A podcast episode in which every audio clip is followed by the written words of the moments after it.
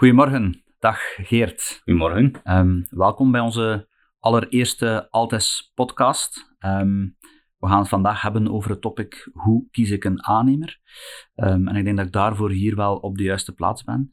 maar misschien Geert, voordat we van start gaan, uh, voor de mensen die luisteren naar de podcast, misschien kort even jezelf voorstellen en wat jouw rol is binnen uh, deze organisatie. Ik ben uh, Geert Perneel, commercieel verantwoordelijke voor de Altes Bouwgroep. Um, dus verantwoordelijk voor het prospecteren, een stuk van de marketing, uh, opvolging van calculatie, zorgen dat het verkoopsteam met de juiste tools aan de hand kan en dat dus uh, de markt op de juiste manier wordt bewerkt. Ja, mooi. Wat, wat is een doordeweekse dag bij u? Hoe, wat moet ik me daarbij voorstellen? Waar ben je allemaal mee bezig? Dat begint vroeg en dat eindigt laat. Ja. En uh, waar zijn we mee bezig? Dat gaat zowel zeer veel interne als externe gesprekken, zowel met interne medewerkers of als partners buiten het bedrijf.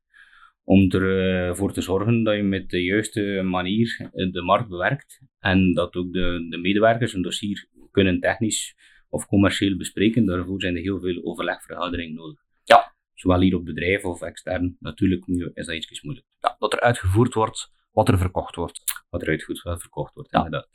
Hoe lang ben jij actief in deze sector en dan heel specifiek bij Altes, Geert? Uh, bij Altes ben ik actief van eigenlijk uh, juist na school, van in uh, 91. Dus 30 jaar ondertussen. dus we hebben ons traject van Altes kunnen en mogen meemaken, van bij de start tot, tot, we vandaag zijn. Ja, mooi. Eigenlijk een deel van het meubilair, uh, zegt men dan. Inderdaad, ja. ja heel fijn. Um, kun je misschien wat meer vertellen over Altes zelf? Want um, wat, wat doen jullie dan heel specifiek als business? Altes is een prefab industriële bouwer met een eigen productieentiteit van staal en beton, wat we veel gebruiken in onze bouw. Uh, die verdeeld zit over twee sites. Een site in Limburg en een site in Tielt. Uh, van daaruit bestrijken we de omliggende streken 300 kilometer ongeveer vanuit de verschillende sites. Dus Zuid-Nederland, West-Duitsland een stukje, uh, Luxemburg, Noord-Frankrijk en de volledige Belgische markt. Oké, en is dat dan vooral omdat dat lokaal of belangrijk is voor een klant, echt bij die klant zitten? Is dat iets dat, dat meespeelt? Naar de uitvoerende gedeelte is nog belangrijker dan ervoor. Mm -hmm. Dus dan uw ploegen niet altijd hoeven uit te slapen. Dus je kunt dan vanuit de depot vertrekken. Ook de afstanden de as Brussel-Antwerpen, iedereen bekend. We proberen die een beetje te scheiden tussen de Oost- en de Westafdeling. Ja. Uh, om de afstanden en het verkeer te vermijden en uh, al dus toch, een, toch competitief te blijven, want iemand moet dat betalen. Ja, ja klopt. Uh, altijd is een aannemer. Hè. Hoe zou je de, de rol van een aannemer gaan omschrijven? Wat doet een aannemer precies? theoretisch gezien is een aannemer een uitvoerder van een concept die door iemand anders is bepaald. Dat is eigenlijk de oorsprong van wie dan een aannemer is. Uh, bij Altijd zien we dat iets anders. Uh, wij proberen vroeger in het traject betrokken te worden, waardoor dat we de, um, alle uitvoeringspunten, problemen die er kunnen reizen, dat we die op voorhand kunnen inschatten en ook in die zin meesturen in het project. En dat is eigenlijk zeer belangrijk om de klant nadien goed te kunnen uh, een bouwtraject te laten doorlopen.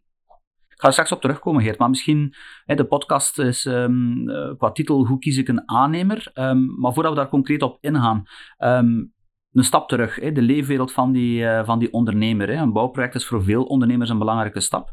Het kadert vaak in een, in een grote verhaal van ondernemen en van groeien. Hoe bekijken jullie dat van, van bij Altes?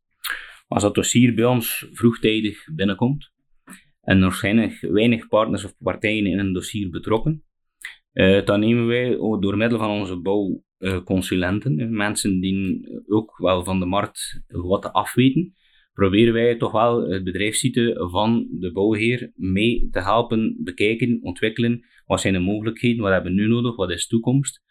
Uh, om de klant eigenlijk mee te nemen in een verhaal die klopt. Dus uh, als die achteraf een bepaalde uitbreiding ziet, dat we nu al de juiste voorzorgen kunnen nemen.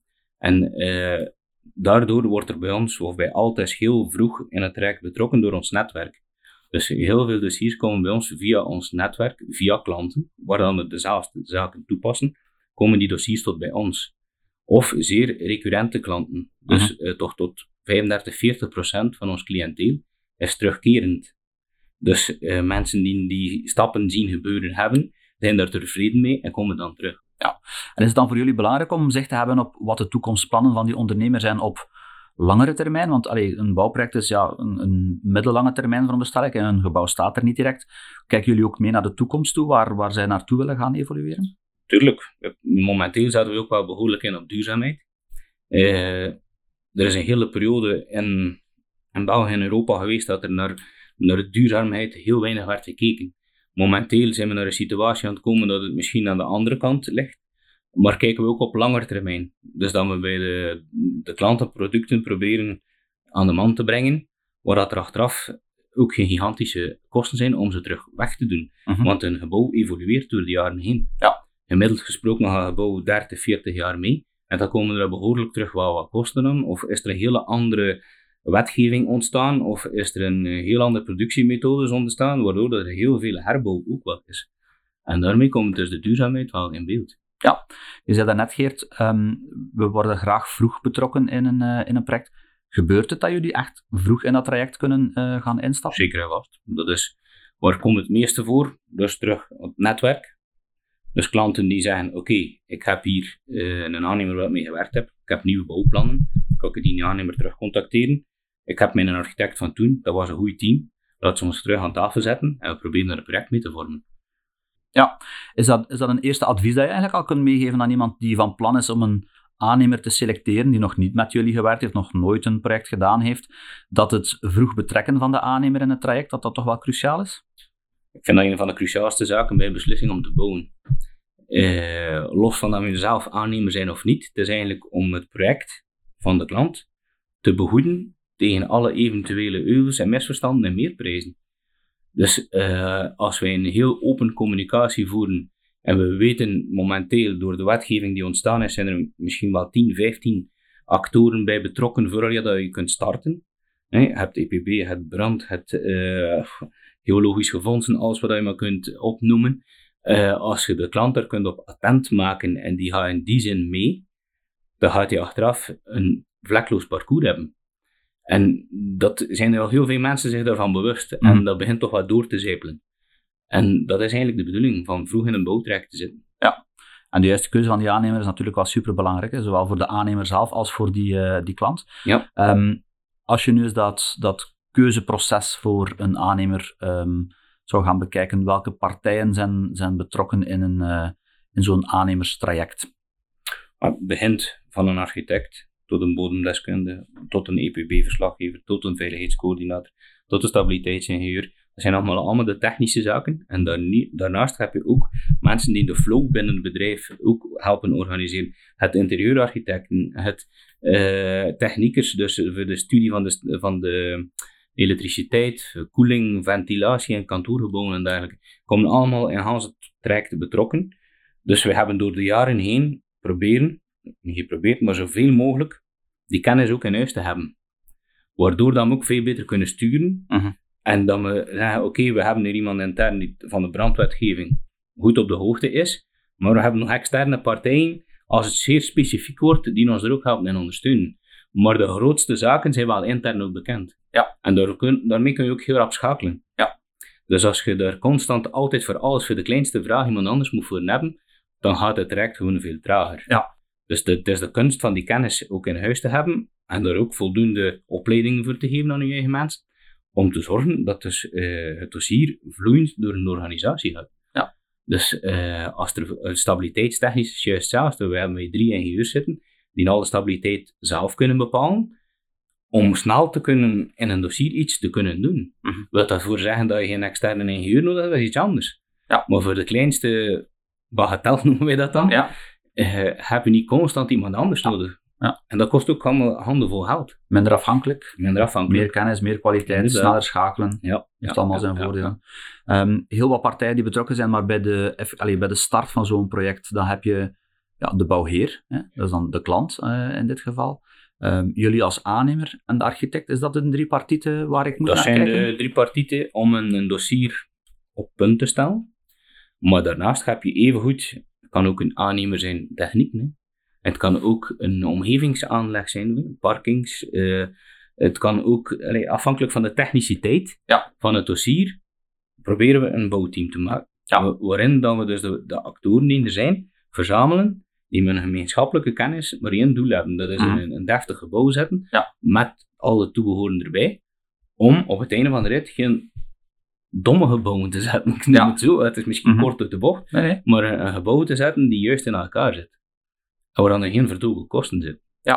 En is die samenwerking van die tripartieten, als ik ze zo mag noemen, hè, architect, bouwheer en, eh, en aannemer, dat is toch een cruciaal... Goed, er zijn andere partijen bij betrokken, maar het is toch wel een cruciale tripartite. Hoe, Klopt.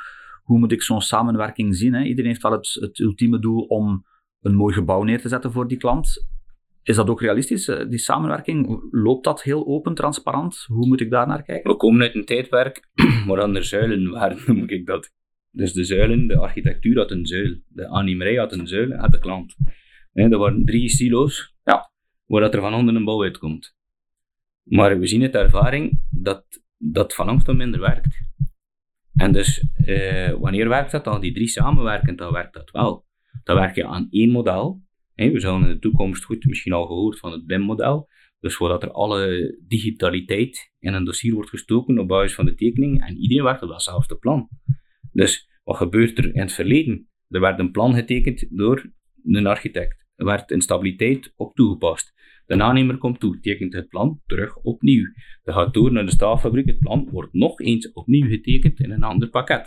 Dus tussen hier en vijf jaar verder wordt er in een pakket gedraaid, gewerkt, die volledig digitaal loopt. Het zitten allemaal met dezelfde, dezelfde einddoel dat een goed gebouw moet zijn. Dus, en als iedereen zijn eigen kennis er kan op eh, toepassen, dan ga je ook een zeer goed gebouw hebben. Die aan alle normen en noden voldoet. En, en het is dat dat je die kentering ziet momenteel al een aantal jaar aan de gang. Dat is in Nederland veel verder of in België. Eh, en het eigen belang van de verschillende partijen valt weg. Het, het, eind, einddoel is belangrijk. Mhm. En dat werkt zeker als de klant en de architect en de bouw en de aannemer ervoor openstaan. Ja. Maar je hebt een zeer open eh, communicatie nodig. Want als het eigenlijk iedere keer de bedoeling is van een en ander te beduvelen, dat gaat nooit lukken. Hè? Ja. Dus je hebt een zeer grote vertrouwensband nodig. Mhm. En dat kan maar werken als dat een aantal keer toepast. En dat gaat van hè, mond op oor, zo gaat dat verder. Wordt er een netwerk uitgebouwd waarop dat tot stand komt. Ja. En dan kan dat wel lukken. Ja, en klanten die terugkeren, die hebben natuurlijk die ervaring gehad, die voelen die transparantie. Inderdaad. Eh, voor, voor iemand die op zoek is naar een, eh, een aannemer, eh, vroeg in het traject een aannemer gaan betrekken en het ja, vroeg samenzetten van die drie partijen of gaan samenzetten met die drie partijen om daar heel open, heel transparant te gaan werken. Dat is de kunst. Als je het op die manier kunt regelen, dan die drie partijen met hetzelfde einddoel aan tafel zitten, dan zal het altijd een goede samenwerking zijn. Als de architect de mening toegedaan is dat hij de aannemer moet gaan uitzuigen, bij wijze van spreken, om dus de klant zo goedkoop mogelijk te dienen, dat geeft als einddoel altijd een slecht resultaat. Ja. Want de, als er een aantal onderaannemers noodzakelijk zijn in een dossier, wat gaat die aannemer doen? De goedkoopste ook gaan zoeken in de markt. Ja. Dus ze krijgen een uitzuigerij lang op alle vlakken, met als gevolg dat de kwaliteit naar beneden gaat. Ja. Dus als je een kwalitatief degelijk gebouw hebt, die voldoet aan alle normen en noodzaken, dan is de bedoeling van de partijen op de juiste manier samen te Mhm. laten werken. En iedereen wil zijn boterham verdienen. Hè? Alleen, het moet dat voor geen gangsterpraktijken zijn, je moet dat op een open manier kunnen bespreken. Ja. En, en dan gaat dat perfect. Voel je daar wat heilige huisjes die moeten sneuvelen, Geert? Er zal hier zo- en daar wel een keer een heilig huisje afgebroken worden. Of Ja. moeten afgebroken worden, ik zou het Ja. zo zeggen. En we zien ook wel in de markt dat een aantal spelers aan het opstaan zijn, die dat direct volgen. En je hebt dan de, ik noem dat een soort de grijze massa, Mhm. die toch blijft verder doen hoe dan ze werken. En dan is het als aannemer de goedkoopste op de markt zitten, als architect eh, de, de, de, de andere partijen eh, helpen naar beneden draaien qua prijs. Die, die tendens is aan het keren, je voelt dat genoeg. Je voelt die evolutie wel. Ja. En je ziet in de nieuwe projecten dat dat toch vaker dan op deze manier Zeker eh, weten. Aangepakt wordt. En Nederland is daar een beetje een, eh, Juist. een voorloper in, als ik het goed Ja, begrijp. dat klopt, ja. Ehm, wat wordt er in zo'n keuzeproces allemaal meegenomen? Hè? Waar wordt allemaal rekening mee gehouden als ik als eh, bouwheer een, eh, een project wil gaan doen? Waar moet ik allemaal bij stilstaan? Ah, vertrekt eigenlijk van, goed, wat is er hier conceptmatig financieel draagbaar? Als het een luxe investering is, dan komt het financiële op de tweede plaats. Als het een productieomgeving is, dan komt het financiële op de eerste plaats. Mhm. Maar in die productieomgeving hangt het dan af wat dat het gebouw moet aan voldoen om die productie rendementsvol te kunnen laten draaien. Ja. Hè? Dat is normaal gezien in een ondernemerschap, is dat de juiste manier. Ja. Anders is het een luxe project. Mhm. Dat bouwen we natuurlijk ook graag. Maar dan wordt er geld uitgegeven aan zaken die niet jou brengen. Mhm. Dus kun je iedereen rijdt met een auto, ik zou het zo zeggen, en iedereen heeft een ander model. Ja. En iedereen verplaatst met een auto van A naar B, en bij de ene is het luxe instrument, en de andere is het gewoon een gebruiksinstrument. Ja. En dat zijn de bouw juist hetzelfde. Ja. Het is niet dat wij catalogeren in het een en het ander niet, dat is niet waar. Mhm. Dat is gewoon het product die je gebruikt op die moment. Ja, dus het financiële aspect van zo'n bouw is, is eigenlijk wel centraal naast de kwaliteit en, en samenwerking. Het gaat Ja. wel over, over centen natuurlijk, eh, over euro's. eh. Ehm, ja, die, die, die financiering bijvoorbeeld, is dat iets waar jullie ook bij betrokken worden als aannemer? Bij betrokken niet, maar het wordt wel een keer advies gevraagd. Mhm. Dus eh, dat is een neutraal advies dat we zeggen, kijk, oké, dat dossier, die man heeft dat met een financiële leasing gedaan. Daar is dat gewoon eh, financiering geweest. Die hebben dat uit eigen middelen betaald en zo verder. Je moet daarvoor geen naam noemen, maar je weet wel de trend wat er aan de gang is. Mhm. En afhankelijk van de grootte van het dossier, wordt het op de een of de andere manier gefinancierd. Ja.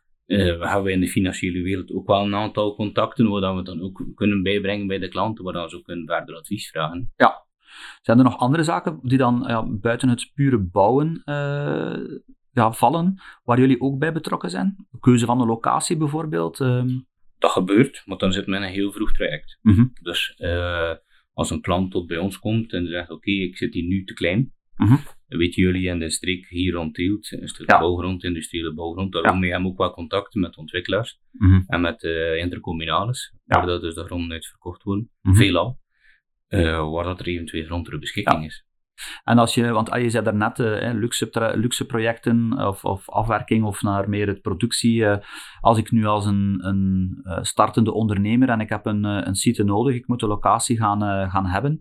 Ehm, voor mij is dat heel moeilijk om in te schatten, ja, wat is een afwerkingsgraad ehm, eh, voor een bepaalde prijs bijvoorbeeld. Stuur je mensen dan op pad, laat je hen in een voortraject eh, wat, wat locaties zien om, om wat voeling te krijgen daarmee? Dat is hetgeen ons verkoopsploeg eh, heel veel doet. Hè. Dus als dat een, heel pril dossier is voor een, kleinere onderneming, die zegt: Oké, ik heb er eigenlijk te weinig gevoel en benauw van. Zeg oké, kom ik kijken, kom naar ons eigen kantoor kijken, dan ga ik naar de pand gaan kijken, dat is ongeveer die afwerkingskwaliteit, dat zal rond dat budget draaien. Eh, op basis van dat wordt er verder gewerkt. Ja. En je moet eigenlijk eerst een budgetair akkoord krijgen, Mhm. binnen een bepaalde marge weliswaar, en dan kun je verder. Ja. Dat is de kunst. Dus dan hebben beide partijen, of de drie partijen, of de vier partijen, zitten met hetzelfde gevoel. Mhm. We hebben gezegd dat het 500.000 euro gaat kosten. En we komen, wordt allemaal eh, gerekend, berekend en we komen er op 505 of we komen op 480 uit. Dat valt binnen diezelfde range Ja. waarop die klant denkt. Ja. Eh, wat gebeurt er soms als je het niet zo doet? Eh, er worden mooie ontwerpen en plannen getekend en we zitten er 30% naast. Ja, dan, dan krijg je een situatie die voor niemand meer leuk is. Mhm. En dat is dat wat we proberen vermijden. Ik hoor in dit gesprek emotionele en rationele factoren die meespelen. Hè. De rationele zijn voor mij dan inderdaad eh, ja, het type producten die gebruikt worden, de prijs die daarbij komt. Ik voel ook wel ergens iets emotioneels, hè, want je moet toch ergens ook een goede band hebben met een aannemer. Want een traject, een doorsnee traject duurt hoe lang, Geert? Een jaar en meer. Ja, dus een jaar heel intensief samenwerken met die tripartite en alle andere actoren die erbij komen. Ehm, hoe belangrijk is die, die persoonlijke klik voor een ondernemer met een aannemer? En wederzijds dat is eigenlijk stap 1. Hè. Als de klik er niet ligt tussen ons salesteam en de klant, dan loopt het niet vlot. Hè. Eh, u koopt ook liefst aan iemand die je graag ziet. Hè. Dus dat daar is ergens normaal. Eh, en het is ook wel dat wij aansturen op de beleving van het dossier achteraf. Dus wij noemen dat great to build. Hè. Dus plezierig en plezier hebben in het bouwen. Ja. Het leuk vinden. Mag geen lijdensweg worden. mag geen leidsweg worden. Dus eh, die bevinding proberen we verder door te trekken in het bouwtraject. En als je die beleving kunt verkopen, dan gaat die klant er wel of niet in mee. Mhm. Maar ik denk niet dat er heel veel mensen zijn die miserie willen in het leven. Ja. Dus dat is wel een groot onderdeel ervan. Mhm. Als de goede beleving er is en de kwaliteit is in orde, dan heb je op het einde een heel tevreden klant. De combinatie van de emotionele en de rationele factoren is super, eh, super belangrijk daarin. Ehm, als je nu advies zou moeten geven aan iemand die een aannemer moet kiezen, wat zouden voor jou de, de belangrijkste zaken zijn die je wel wil meegeven in zo'n keuze? Van al zeker een keer de markt af te kijken en te zien wie dat er waar actief is. Eh, gerust te raden gaan bij het cliënteel of de klanten die gebouwd hebben. Ja. En dan naar de beleving te vragen. Eh, en zoekt u een aantal aannemers, probeert daar een selectie uit te maken en kijk naar de aannemer waar dat je goed bij voelt. Mhm. En eh selecteer er twee of er drie, maar niet uit tien, dat brengt niet op.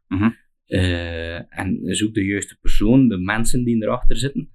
Eh, de, de menselijkheid van het verkoopsteam vertaalt zich meestal ook wel naar het uitvoeringsteam. Ja. Dus dat, er, dat de zaken bespreekbaar zijn.